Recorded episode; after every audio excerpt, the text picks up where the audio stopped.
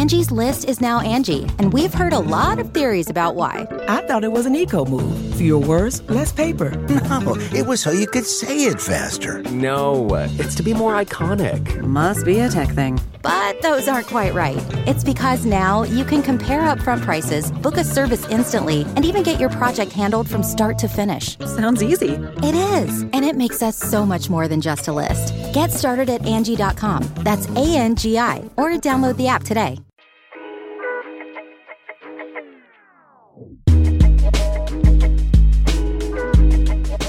Ladies and gentlemen, the Daily Intermission Podcast, Season 3, Episode 14. I'm joined by Annie Agar in the first half. Absolutely great interview. She tells her story about, you know, navigating the social media world and coming up and really being a media personality in the sports world. She's fantastic. I'll mention it in the interview, but go check her out. Go check out Annie Agar on all of her socials, Instagram, TikTok, Twitter. She's a really great follow. She's a content machine. She's really good at what she does. And we'll get into her journey into the spotlight. But just a few notes in the pregame show. Thursday was a sports equinox. So the NHL, NBA, NFL, and MLB were all playing the MLS. It's happened, I think it was the 27th time that it's happened. So as you can imagine, the content has been pouring out into the sports world. So we've got a lot to get into today. So that's why we're going to have Annie on in the first half. And then in the second half, we've got to talk about the UFC fights that went over the weekend, 280 in Abu Dhabi. We're going to talk about the NFL slate that went on Sunday. And in quarter four, we'll do a briefing in the PGA world. We got a new world number one on the PGA Tour. The NBA and the NHL have been pouring out content as well. So without further ado, all right, ladies and gentlemen, Annie Agar, the Annie Agar, Bally Sports correspondent for the NFL. I would say social media superstar. Annie, how you doing today? I'm good. I'm really good. I don't know about superstar, but that's more you guys. I'm just trying to get to your level. That's just not even close. No, Annie's a big time star across all platforms. So if you haven't followed her, go check out her stuff, Annie Agar. But listen, Annie, you're big in the football world. You're big in the NCAA basketball, football world. How'd you get into sports? You know, what was that like? You know, was it from your childhood? Tell us a little bit about that. Yeah, good question. People don't really ask that because, you know, they just assume, oh, you just grew up a sports fan. Like, how did you get into the social media side of things? But the sports side came probably mostly from my family. My brother's the biggest sports fan, my older brother. And he just knows everything. Like, you could ask him who won the Super Bowl back in 19, whatever, who was the MVP, he'd know right away. So that was kind of taught to me by him. And then my dad actually played for the Detroit Tigers for a little while. I think he was 4 years in the league. He was on the team in 85 when they won the World Series, but he didn't get a ring because he was in the minors. So that already, you know, my mom and dad got married, and my dad said, we're going to have 9 kids to have a baseball team. My mom, first of all, was like, absolutely not. But that's how we thought. That's how my family worked. We'd come home at night. You know, my dad would get home from work, we'd get home from school, and we'd talk about what games were on that weekend instead of like how our day was. It just was we were a very sports oriented family. And I think that helped a lot because sports helps you learn to, you know, listen to coaches and have respect and work as a team. And that's kind of how my family sees life too. So it just was a big thing integrated into our lives that just kind of was a natural tendency. And that's how I grew up thinking sports was just everything and anything. And apparently it is to me now too. Yeah, absolutely. No, you're right. I mean, sports have so many great lessons to teach and you know, so many benefits just in every aspect of life. So that's amazing. But, you know, when we flip into the social media side of things, I mean, one thing that I'm learning, and I'm sure you've learned this too, Annie, is that there's so many people creating about sports media, you know, the different leagues. Mm-hmm. There's just, and it's very challenging to get noticed and to try to, you know, gain a following. But, you know, take us back to the beginning. You know, what was that like? You know, was it a tweet? Was it an Instagram post? And you're like, oh, that got a little traction. And then, you know, how did that start building? Tell us a little bit about that. Yeah. So I always loved social media. I thought it was a great way to connect with people. But I always saw it as kind of promoting yourself because that's what everybody kind of does on social media. But it wasn't until COVID. And I worked in local news. And so my Twitter was mostly about promoting what I did for work. And I shot a lot of high school football. So I'd tweet about the games, and it was great for local people because then they knew they'd come to my Twitter and see updates on games that they didn't go to or their kid was playing in or something. So I thought I kind of saw it as a great avenue to connect with people, but I was still kind of promoting myself and didn't really know how to bridge the gap between that. And then during COVID, I was on Mother's Day, which is the weirdest thing because my mom like praised for me all the time. So I think that was a God thing where she was like, yeah, it's good. This is going to happen on Mother's Day, but it was on Mother's Day. I hadn't been working for a while because COVID shut everything down in March. And this was in May. And I just had gone on TikTok and I had this idea to do a Big Ten meeting because we were doing these Zoom calls. And I thought, how funny would it be to have the Big Ten hop on a Zoom call and try to get football season going. And I didn't have a script. I didn't have any kind of idea. I just hopped on TikTok and TikTok's great, as you know, to shoot short little clips and see them back to back. So it was just the perfect setup for kind of what I wanted to do.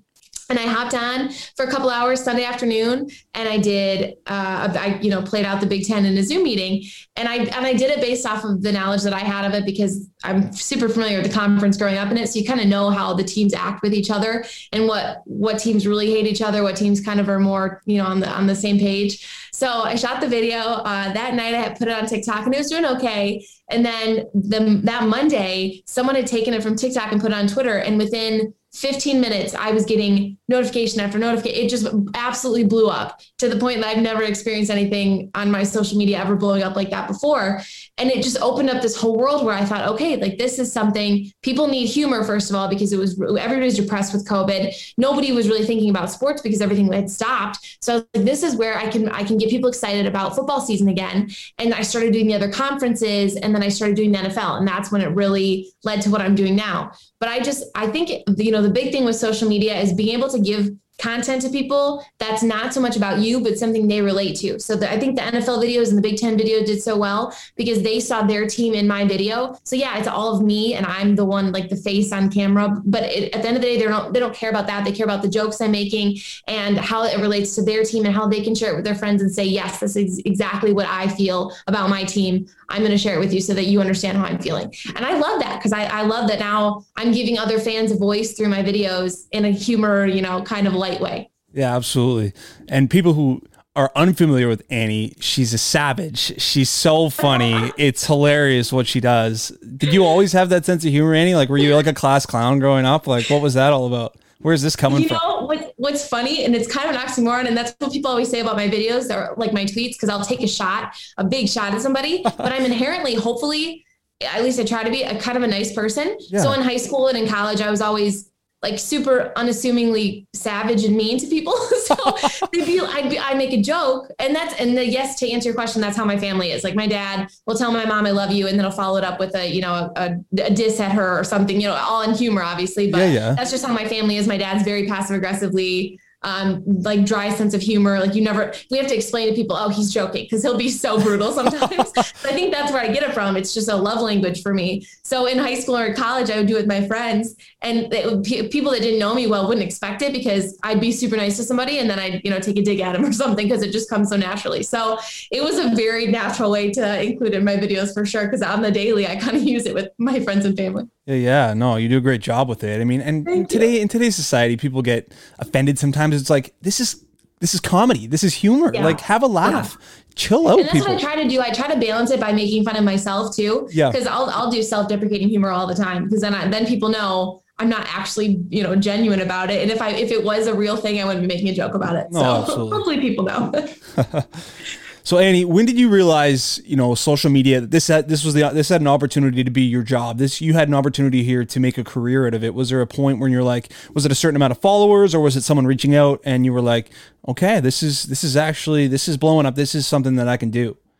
Great question. Yeah. I didn't ever see social media as a job or think it could be my job. I'd seen influencers before and people on Instagram that would post about fashion and all this kind of stuff. And that was kind of bigger when we were growing up. Like it wasn't really a sports avenue yet. Cause anybody in sports media, they did sideline, they did on air stuff, but influencers were more like fashion, food, that kind of like special interest, more lifestyle type pieces. So with sports, it just was kind of progressing. I think on TikTok, TikTok really opened up a whole world for sports and social media. But I think it really clicked when I got an agent. So because I knew I wanted to get to the next level in my career. And the next level was always ESPN. I always wanted to be a sideline reporter. I wanted to be at the next, the highest level I could get to.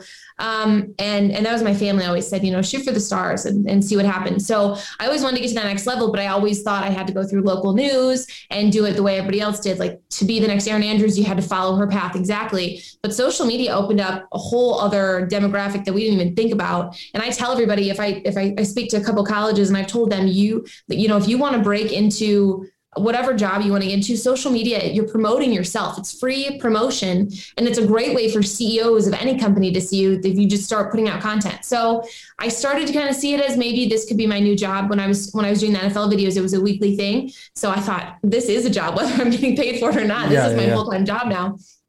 So I got an agent, and she really solidified that, yes, this can be your new job, not just with marketing deals or brand deals, but we're going to get you a full-time job, not pitching you as a comedian and not pitching you as a sports, you know, reporter type thing, kind of a hybrid of both.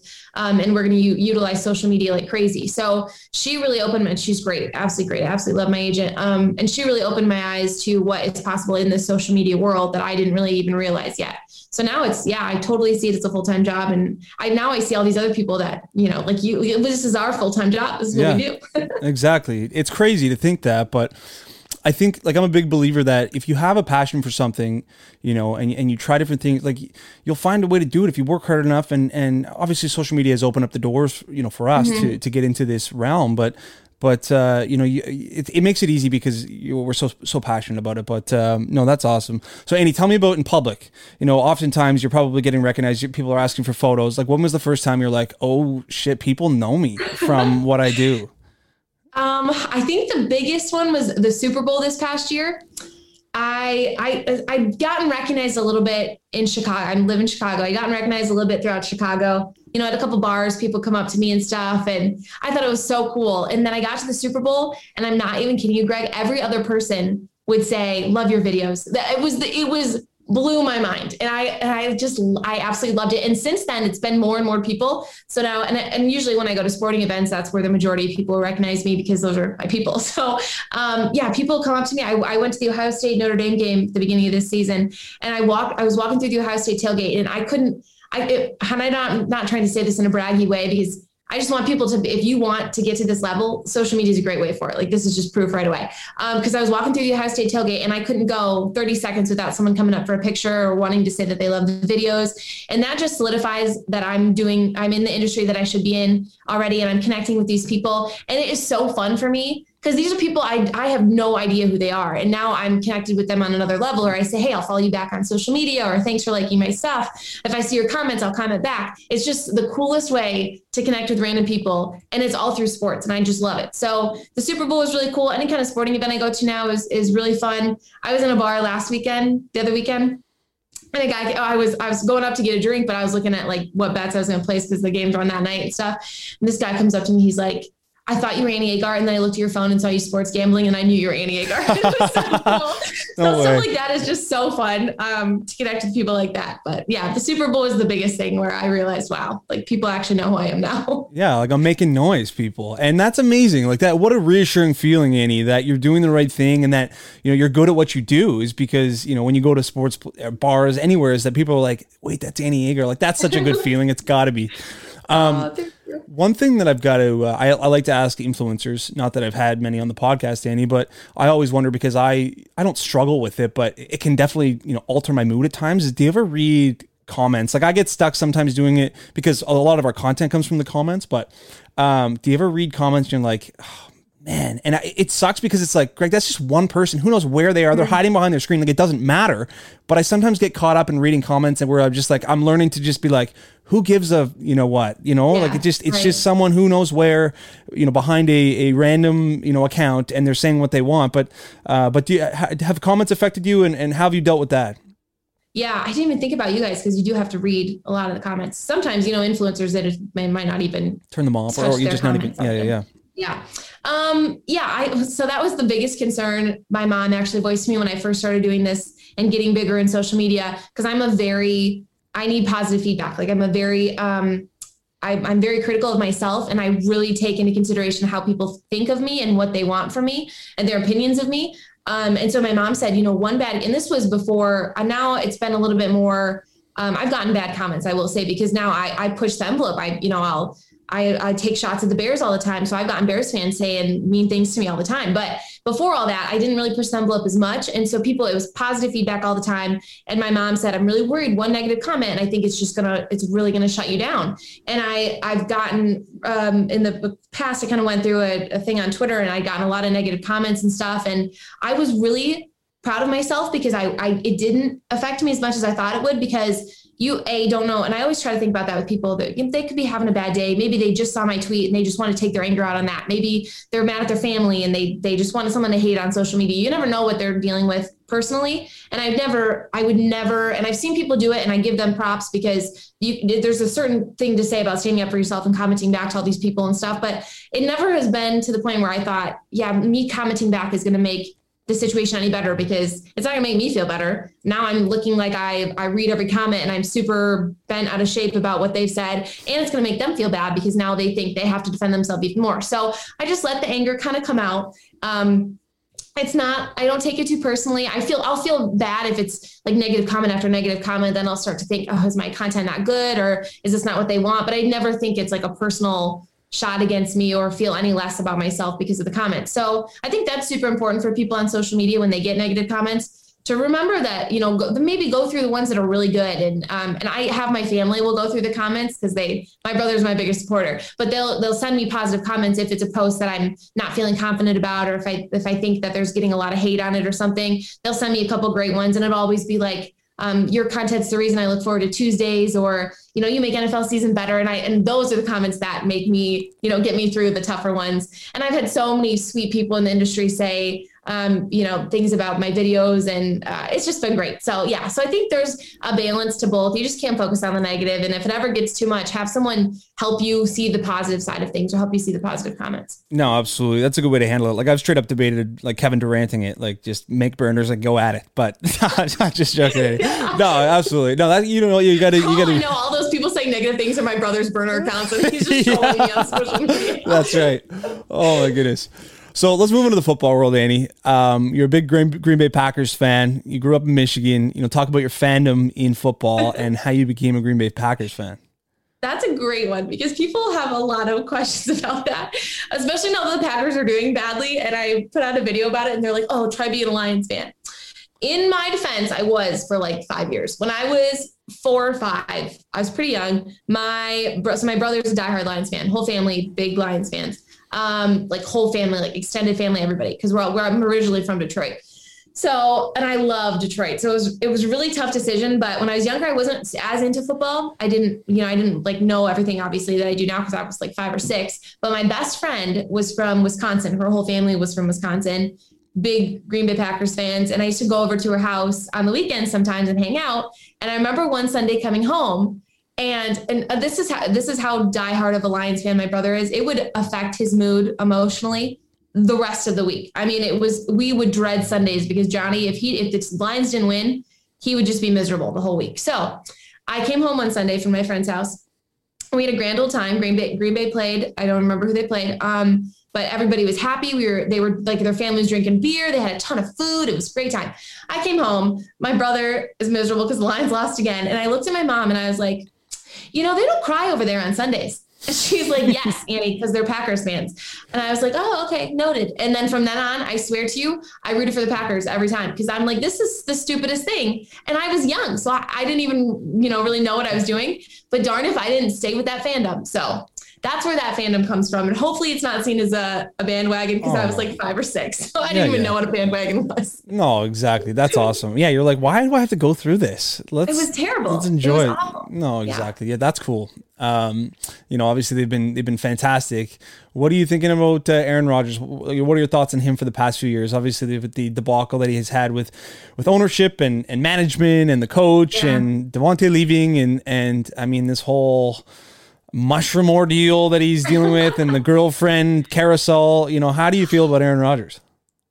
I really want to see the best in him. And I don't think we know what he's like other than his close circle. Cause I think he keeps it close for a reason, which, good for him. I think he's got so many things going on. And I say the same thing about Tom Brady, as much as I hate on the guy, they are at such a high level of fame that who knows what is going on, because I know I don't think I would handle it very well either. You know, I don't know how I would constantly keep up with, you know, you have one bad game, you're all over Twitter. You have one great game, you're all over Twitter.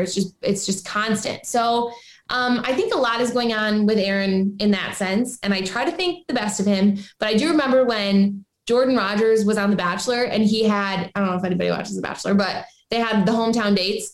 And I was like, I literally watched that season just to see the hometown dates with Aaron Rodgers and his whole family. And Aaron didn't show up for his brother's hometown date. And I just, after that, I was like, and I was a diehard defend Aaron Rodgers. I defended that guy till I was blue in the face. And after that, I was like, you know what? Maybe it is him. Maybe it's not his family. Because for the longest time, we thought his family was the one that, you know, kind of kicked him to the curb and didn't talk to him. And I just remember thinking, okay, so maybe he's the problem. And ever since then, stuff had happened. So then he lost his girlfriends. The whole thing happened with Devontae leaving. I just think there's I don't know if it's a God complex or what, but something's going on. And I'm sure he's not the easiest person to be on a team with. Yeah. Unfortunately, but still the most talented. Oh, other than this year. He'll go down as one of the greats, but I think you're right, Annie. You put it perfectly. I mean, how hard is it to give perspective or have perspective on, you know, what these guys deal with the fame that they're dealing with. And it's funny that you bring up The Bachelor. Paradise has been wild so far. I've not been watching it. I haven't watched Bachelor. I find time to dive into the Bachelor franchise. I mean, I'll admit it. You should do some TikToks on that. We need to hear your Bachelor in Paradise. So. Yeah, you know what? I've got some takes. There's no question. But listen, it's funny because there is a connection between the Bachelor franchise and the NFL. I feel as if there's a lot of football players, former football players. Clay Harbor comes to mind, former tight end for. Yes. Oh, I met him. Yeah. Great guy. Okay. Yeah. So he comes to mind. He's been on there. But they always bring in some washed up. And then who was Clayton, or who was the there was a Bachelor a couple seasons ago, and he was a former, he played at college. I don't think he played in the NFL. Yeah, I know you're talking about. Matt James played for the Saints for a little bit. Matt James. He was on. Yeah. And then there is a crossover. And I think, and Michael Jr. tweets about The Bachelor all the time, which I think is hilarious. Who does? So there is some sort of weird. Yes, during the season he's. No, but like who does? Annie, sorry, I missed the name. Michael Jr. Oh, okay. Yeah. I don't know if Mike Golick himself watches it, but Junior does. There's some weird crossover with football, and I've tweeted about it before. I think I've made some joke. Oh, there was one guy threw a football in The Bachelor this past season, and it was terrible. And I made some joke about having Jared Goff on third down, and people loved it because I think there is a crossover between The Bachelor and football for some odd reason of all things. Yeah, I don't know. Well, Jesse Palmer's now the host. I mean, there's. Oh yeah, that's another one. You know, there's a lot of crossovers. It's weird. I'm gonna have to dive more into that. There might be some content coming. Some Bachelor content going on. Okay, listen, Annie, I'm gonna get absolutely roasted, I think, for that. I mean, I'm not embarrassed to say that. It's I don't watch it live because there's sports going on, but I'll dive in. It takes a real man to admit that, Greg. Okay, I appreciate that. You know what? I'll take it in stride. But okay. Christian McCaffrey traded to the San Francisco 49ers last night, Annie. What are your initial thoughts? I haven't checked out if you've made any content. I'm assuming you're going to have some fun with this one. But, I mean, just for me, I mean, San Francisco has been it's been a dumpster fire in terms of injuries. I mean, they've been banged up for the last couple of years, and it's really affected them. And now they just go trade for maybe the biggest Band-Aid of a running back. I mean, it's amazing. His upside's clearly very good. But what's your initial thoughts here, Annie? I was highly surprised by this. I think Carolina actually got a pretty good deal out of it because I think people were not talking about getting that many picks for Christian McCaffrey. Like you said, a very injury-prone Christian McCaffrey. He hasn't really done anything because he's been injured every season. And Carolina's, we know that they're in a full rebuild. They are looking to like 2024 right now. Mm-hmm. So I think it was really smart on Carolina. And I tweeted out something asking how Carolina fans were, and they were.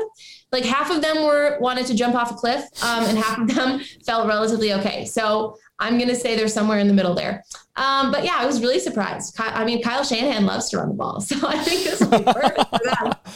Oh, and I did tweet out something about, remember when Baker Mayfield was doing his Progressive commercials? I don't even know if he does them anymore. He had a Progressive commercial where he was doing a yard sale, and he was like selling all of the stuff in the, had a sign that said yard sale. So I tweeted out a picture of that, and I said, Baker Mayfield in Carolina right now. Oh, my goodness. Just a yard sale over there. Just get rid of everybody. Absolutely. Poor DJ Moore is sitting over there like, please, for the love of God, sell me. Oh, my goodness. I feel so bad. Oh, it's awful. I mean, yeah, Matt Rule gone. Robbie Anderson gone. Yeah. Christian McCaffrey gone.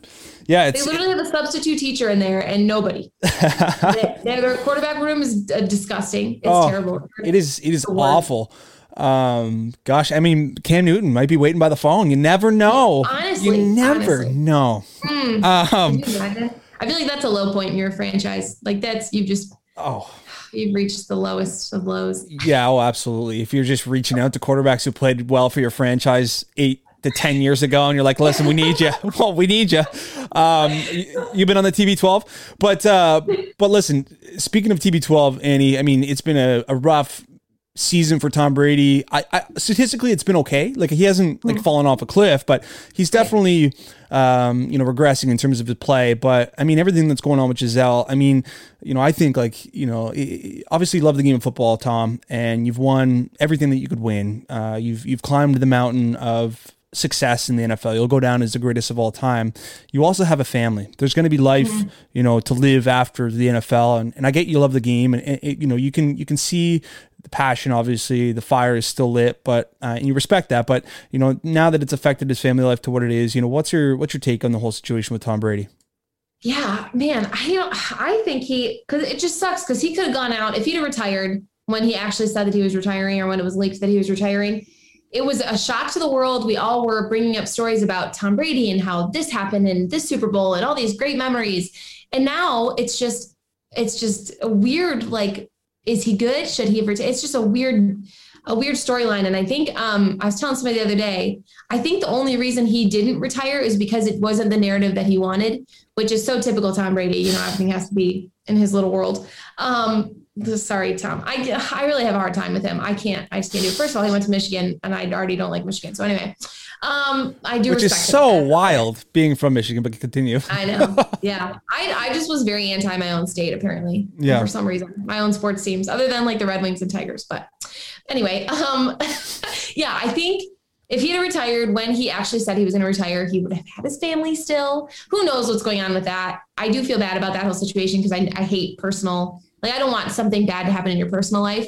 But yeah, who knows? And Giselle apparently is a great, I just was talking to a crew that I worked with, and they had worked with Giselle. They'd filmed with Giselle, and they said she is one of the nicest people to work with, and just a very genuine person. So at some point that had to contrast if Tom's having all these issues and wants to be in the spotlight more and doesn't want to retire and be with his family. I don't know what's going on with that, but I feel really bad about it. But yeah, you just wonder if the narrative hadn't leaked and it had been in his terms, if he would have actually been retired by now. No, absolutely. It's been tough. He looks old. Like he's wearing the stress this season. I know. That's rough. Actually, if I were, the CEO or the management team of the Bachelor, I would be hunting down Giselle and Tom Brady. I mean, let's think about that. Like, who could you see Giselle and Tom going after right now? I mean, I know the obvious one is Zach Wilson, hilarious. But yeah. Some people tweeted that out too. That would be so Zach original. Wilson and Giselle. That would be the ultimate F you to Tom Brady if she started dating Zach Wilson. The Jets. Or Pete Davidson. Pete Davidson's an option too. Absolutely. Yeah, he comes out of the woodwork and just is like, what? Okay, attaboy Pete. No. Yeah, it's going to be interesting to see. Apparently we're lowering our standards for men these days, but whatever. Oh, gosh. Okay, listen.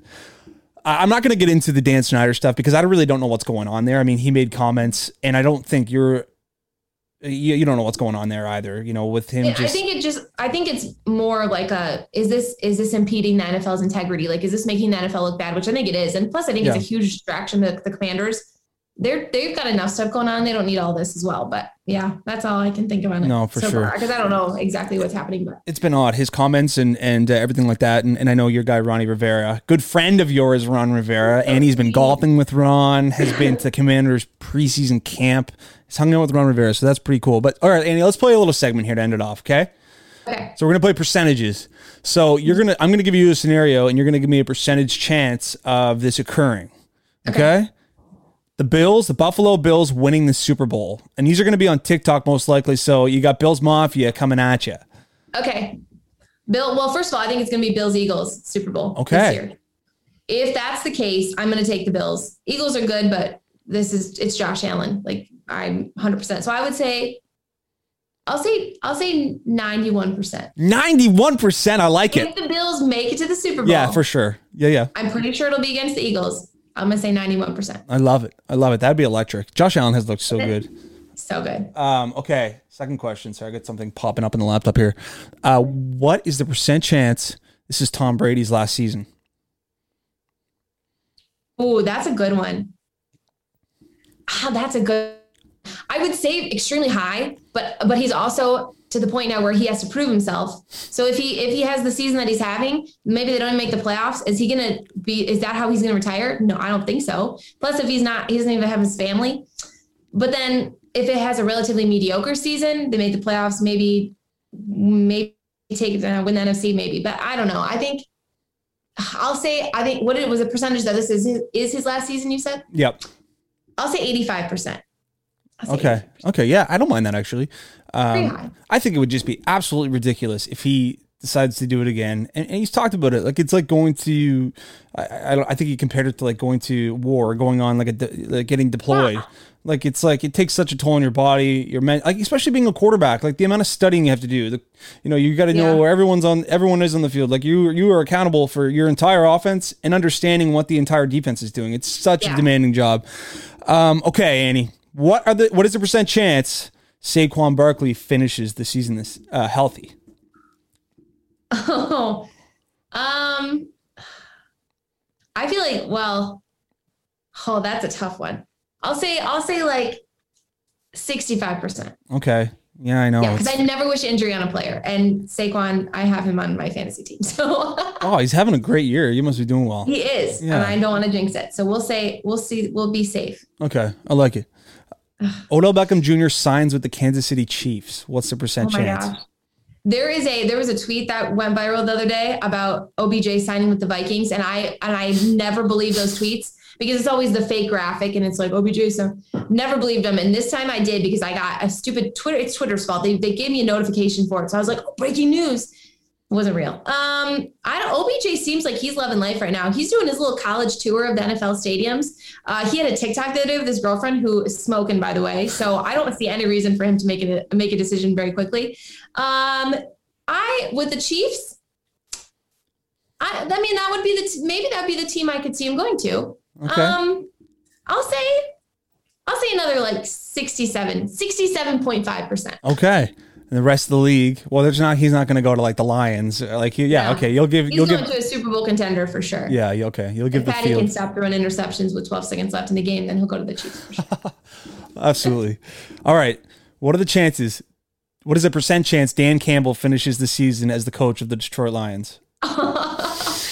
Oh, that hurts. I love him. That man says the word man more than anybody in the history of anybody. Have you ever seen that? Oh. It's like, oh man, we had a great game, man. We were out there, man. So love them. Love that. That could be a piece of content, Annie. Taking an interview and man count. I should. That's a great idea. I think the Lions are still high on him. He's changed that's what's in Detroit. Like, you got to have the right mentality, and he's a Detroit guy. And we saw it on Hard Knocks. I think Detroit fans will riot if they get rid of Dan Campbell, even if they're, because look at their offense was doing well. Yes, their defense gave up 45 points a game, but they still were doing really well offensively. And I really like Dan Campbell just from the atmosphere he's put on that team. So I'll say 92% he stays. Okay, that's higher than I expected, Annie. You're bullish on Dan Campbell keeping his job. I am. I would go to war for that man. All right, I like it. Yeah, I mean, he's a motivating guy. I mean, I'll say that he is. Yeah. I found it hilarious during Hard Knocks. I think I've mentioned this to you, but the amount of signs that say grit, just grit is everywhere. There was one episode. I think I talked to you guys about this on the show we were doing on Sunday one day, but he said. What did he say? He called the snack bar something else. It was like fuel station or so. I don't know. It was so funny, but that's his mentality, is like grind it out. Like we're used to. I just love him. He's a cool guy. Yeah, yeah. All right, last one, Annie. What is the % chance Aaron Rodgers wins another Super Bowl? I might be asking the wrong person. Oh man, this might be the lowest percentage of the day. I'm really struggling with the two-time MVP. I just don't. Oh man, I'm going to say in the 20s. I'm just not confident about it. I don't love the team. I don't anything. We said we'd fix the special teams. They were absolute disaster again this year. I just, nope. No. In the 20s. Okay. Well, listen, I like 20 it. 20 is a gracious number, I think. Lower than 20, maybe. I like it. All right. Well, listen, everyone. That's Annie Agar for you. Her story, talking football. Thank you, Annie, for coming on. I know our audience is going to love it. And if you haven't, Annie Agar, Twitter, Instagram, TikTok, you name it. Facebook, who knows? Go follow her. I'm on Facebook. But Annie, thank you for taking some time to chat. My grandma comments on my Facebook post if you do. That's right. That's right. There's a demographic that needs the Facebook post. You gotta provide for them. Yeah. Thank you, Annie, for coming on. Of course. Thanks for having me. Absolutely. Well, thanks to Annie for hopping on, talking about her journey into the social media, sports media world. She's awesome. Like I said, go give her a follow. But we got some content to get into here, folks. We got some UFC and NFL coming at you here in Q3, and we got some NHL, NBA, PGA. And I'm gonna be buzzing through this because there's a lot of news to get into, and we've got a short amount of time here. So with the UFC 280, obviously over the weekend in Abu Dhabi, this was a massive card. The bantamweight fight, the bantamweight title on the line, the lightweight title on the line. But the first of the three big fights was Sean O'Malley, who was fighting against Petr Yan, who Petr Yan had been the two-time, I do believe, belt holder in the bantamweight division. Sean O'Malley, obviously Sugar Sean, a social media superstar. He's oftentimes on the Nelk Boys podcast. I do believe he's got his own podcast. He's done really well on social media. Drives around in a pink Lamborghini. He's tattooed. He's got cornrows. I mean, he's an electric figure. So Petr Yan, to me, when I was watching this fight, it looked like he controlled him on the ground for rounds 1 and 3. I felt like when they were standing up, Sean O'Malley was much taller and kind of carving him up a little bit. I'm the last guy to ask about fights. But from what I saw, I think Sean O'Malley lost this fight. Anyway, he ended up winning in a split decision. So the Nelk Boys will be happy about that. I saw Kyle put $50,000 on Sean O'Malley to win that on Stake. What's up with this Stake casino anyway? I mean, they've just signed these massive people in social media, and they use this casino gambling app. I'm not sure if it's crypto-based or what, but they're all using it. So Stake, if you're looking for your next up-and-comer guy who you need to gamble on a website, I mean, I think I'm a good target, a good candidate for that. But Sean O'Malley won the first of the three big fights in a split decision. And then Sterling and Dillashaw went at it for the bantamweight belt. And I felt really bad for TJ Dillashaw. His shoulder was separated. It came out of its socket seconds into the fight. Sterling dominated Dillashaw during the first round. Obviously, he couldn't get up. He just laid on his back and wincing. They popped it back in between rounds. And then Sterling, and still the champ of the bantamweight division after round, not long into round 2. I mean, Dillashaw apologized after the fight. He had been having some shoulder complications during camp, and I'm actually a little upset that Dillashaw took this fight. I mean, I know they're fighters and they're tough as nails, but clearly if you were dealing with shoulder injuries during your camp, this bantamweight division is so competitive that, there was probably another guy ready to step in. The Sandman, Corey Sandhagen, comes to mind, but TJ Dillashaw ends up losing to Sterling. Sterling, and still the bantamweight champion. And then obviously in the main event, Islam Makhachev beats Charles Oliveira for the lightweight belt. Not really that surprising because Islam was the favorite. And if people are unfamiliar with Islam Makhachev, Habib, his father kind of had Habib as a fighter and Islam as a fighter. Those are his 1-2 prodigy. And we know how dominant Habib was during his run in the UFC. Obviously, when his father passed away, he retired. Now kind of the prize jewel out of Dagestan is this Islam Makhachev, and it looks like he's going to have a massive run at the lightweight division for a long, long time. Obviously won the belt, and it's going to take a serious talent to take down this guy. I mean, these guys from Dagestan, they wrestle so well. Oliveira had just taken down, just pretty much rinsed the entire lightweight division. Michael Chandler, Dustin Poirier, Justin Gaethje all come to mind.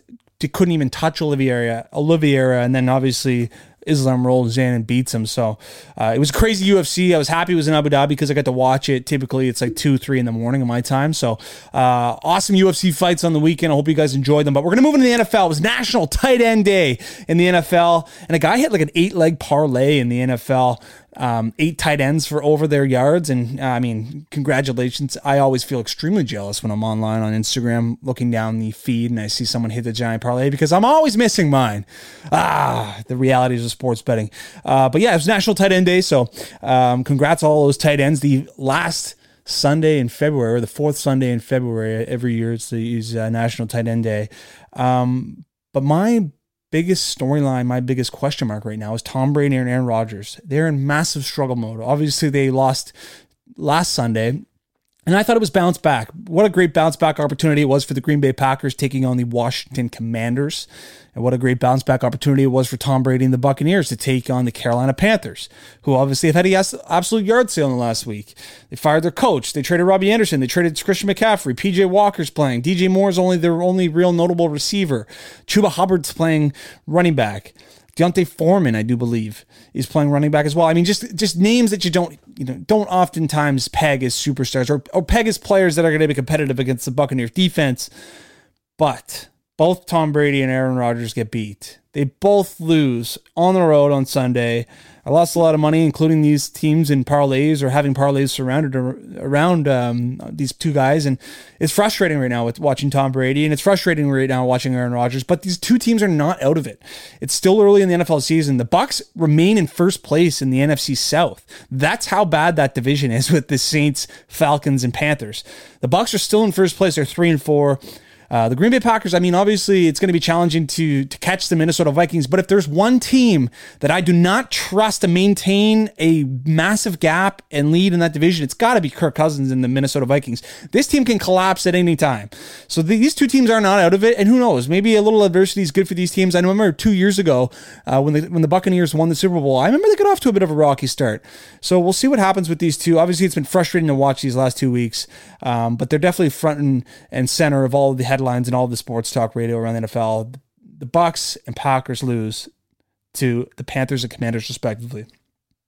Dak Prescott returns to the Cowboys lineup, and they look good. So did Dalton Schultz. He was looking good. I mean, they absolutely dusted the Lions. The Lions turned the ball over, I think, 6 times. It was a frustrating game to watch.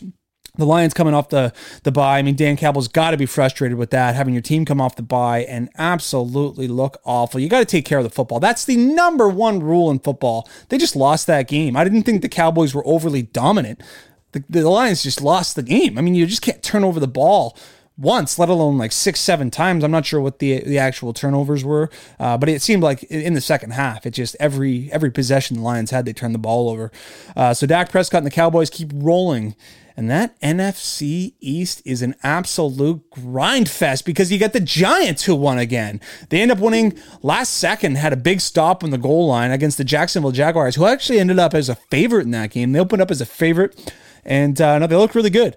The Giants are playing really well under Brian Dable, and yeah, it's going to be it's exciting right now for New York fans because the Jets rolled into Mile High and beat the Russell Wilson-less Broncos. So both the Jets and Giants win again. Tom Brady and Aaron Rodgers lose again. That's not helping my betting right now. But I'll get more into, Sunday's slate. We'll recap a bit more on Friday. But it was an electric Sunday. A lot of upsets going on right now. I was looking at the board and I liked a lot of the favorites. It's not going to be a good betting week in the NFL when you like a lot of the favorites. But that's going to conclude quarter three, episode 14, season 3 of the Daily Intermission podcast. And we're moving into the NHL, NBA, and PGA Tour to conclude the episode.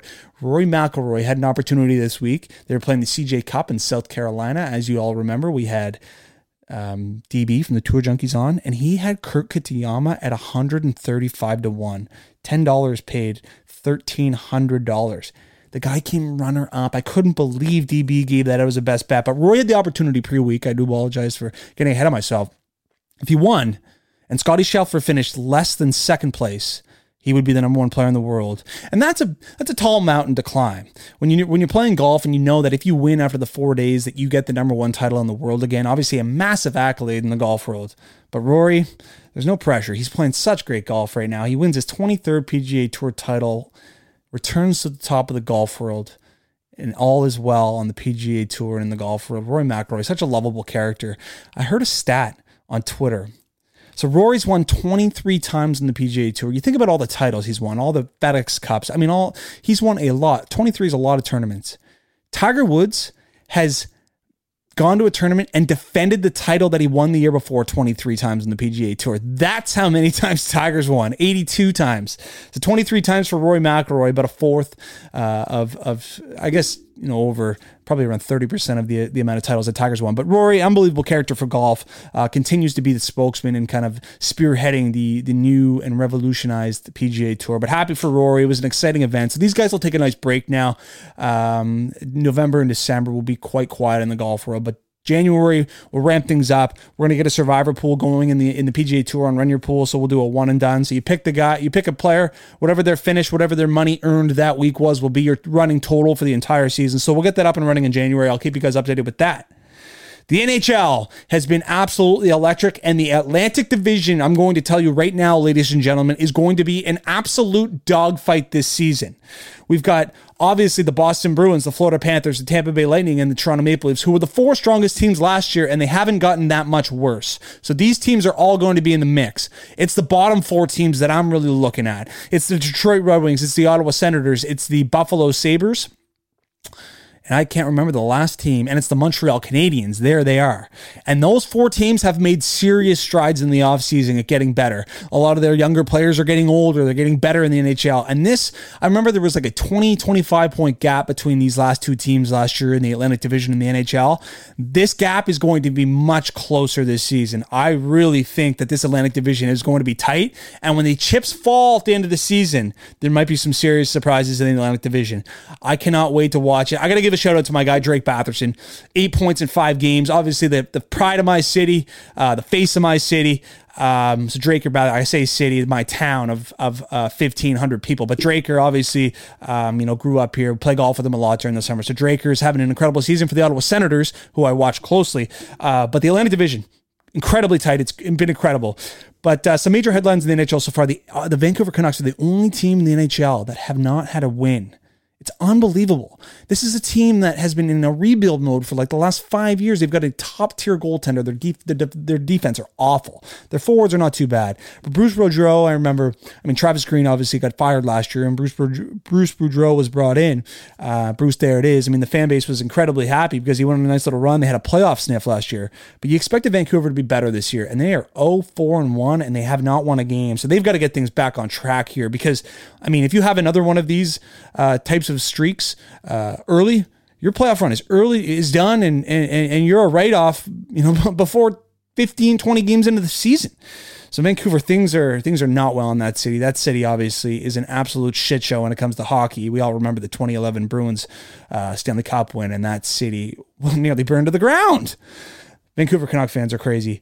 Steven Stamkos in Tampa Bay, he already has 7 goals. We know this guy's a prolific goal scorer. He's been injured the last few years, off and on, but a 50-goal scorer, a 60-goal scorer, I do believe at times, but he's already off to 7 goals. So this guy might be looking for a nice little Rocket Richard trophy. He's off to a great start. And another surprise, Craig Anderson, 41 years old, has the lowest goals against average right now for Buffalo. He's playing unbelievable. Look, throwing it back, Craigie Anderson. Obviously, former Ottawa Senator, but now, the first game of the year, he shut out the Ottawa Senators and really put on a show, and he's playing well for Buffalo. So that Buffalo team, they're young and they're energized, and they're playing really well. So the NHL is just a content machine right now, and we'll check in with that more on Friday. But finally, we got the NBA, and we got the LA Lakers, and they are 0-3. LeBron James looks like he doesn't give a fuck, and Russell Wilson can't hit a shot. Russell Wilson has shot 4 of 26 in the last 2 games. This guy is, when did Russell Wilson fall off the, or Russell Wilson, when did Russell Westbrook fall off the cliff? Because I remember, it must have been 2013, 2014, 2015. This guy was a triple-double machine. It looked like one of the more athletic players in the NBA. And now he's just falling off a cliff. Anthony Davis doesn't look very good. This Lakers team, and they have maybe the worst depth I've ever seen on a big 3 NBA team. They don't have any shooters. This team is really struggling. So I think the Lakers need to make some moves. They need to figure this thing out. And they've got to get rid of Russell Westbrook. That guy just needs a new home. It's unbelievable. The Raptors and Heat played this week, and there was a nice little brawl. And I know a lot of people are kind of off and on about brawls. I love seeing the rough stuff in the NBA and the MLB. I love it. I absolutely love it. I love to see sparks fly. And Caleb Martin absolutely shoved the wheels off rookie Koloko on the Raptors into the crowd. They were beaking each other. It's pretty much the most physicality we're going to see in the NBA, but I really enjoyed it, and they play again tonight. So for all the listeners, yesterday night, the Raptors and Heat would have played again, and I'm expecting to be gritty again. I expect these two teams to be playoffs teams in the Eastern Conference, so we'll be keeping a close eye on the Raptors and Heat, and if you didn't see that nice little brawl, go check it out. The Utah Jazz are undefeated. They're one of three teams undefeated, the Jazz, the Celtics, and Bucks. And they've got to be the most fraudulent team I've ever seen in sports. This team is trying to be bad. I think Danny Ainge, who's the GM of this team, is probably pissed. He's probably like, what is going on? He traded Donovan Mitchell. He traded Rudy Gobert. I mean, these guys want to be bad. And they're winning games. They're 3-0. So, I mean, obviously, these guys are going to collapse. And I am going to be all over them going on a losing streak here soon. I'll be putting money on them losing. But the Utah Jazz remain the most fraudulent team in the NBA right now. And I did want to mention John Morant and Jason Tatum. They're 1-2 in the NBA in points per game right now. They're absolute studs. The Celtics look like they're going to have another great season. The Memphis Grizzlies are going to have another great season as well. This John Morant guy, he is so fun to watch. He's flying, making defensive blocks. He is just an absolutely electric character. So we'll check more into all of these sports here on Friday when we've got the full length of an episode. But listen, that's it for episode 14, season 3 of the Daily Intermission podcast. Like I said, make sure you 5-star the episode. Make sure you go check out Annie on all of her socials. Make sure you're following along on all our socials as well. Listen, everybody enjoy your week. Let's absolutely fucking ride.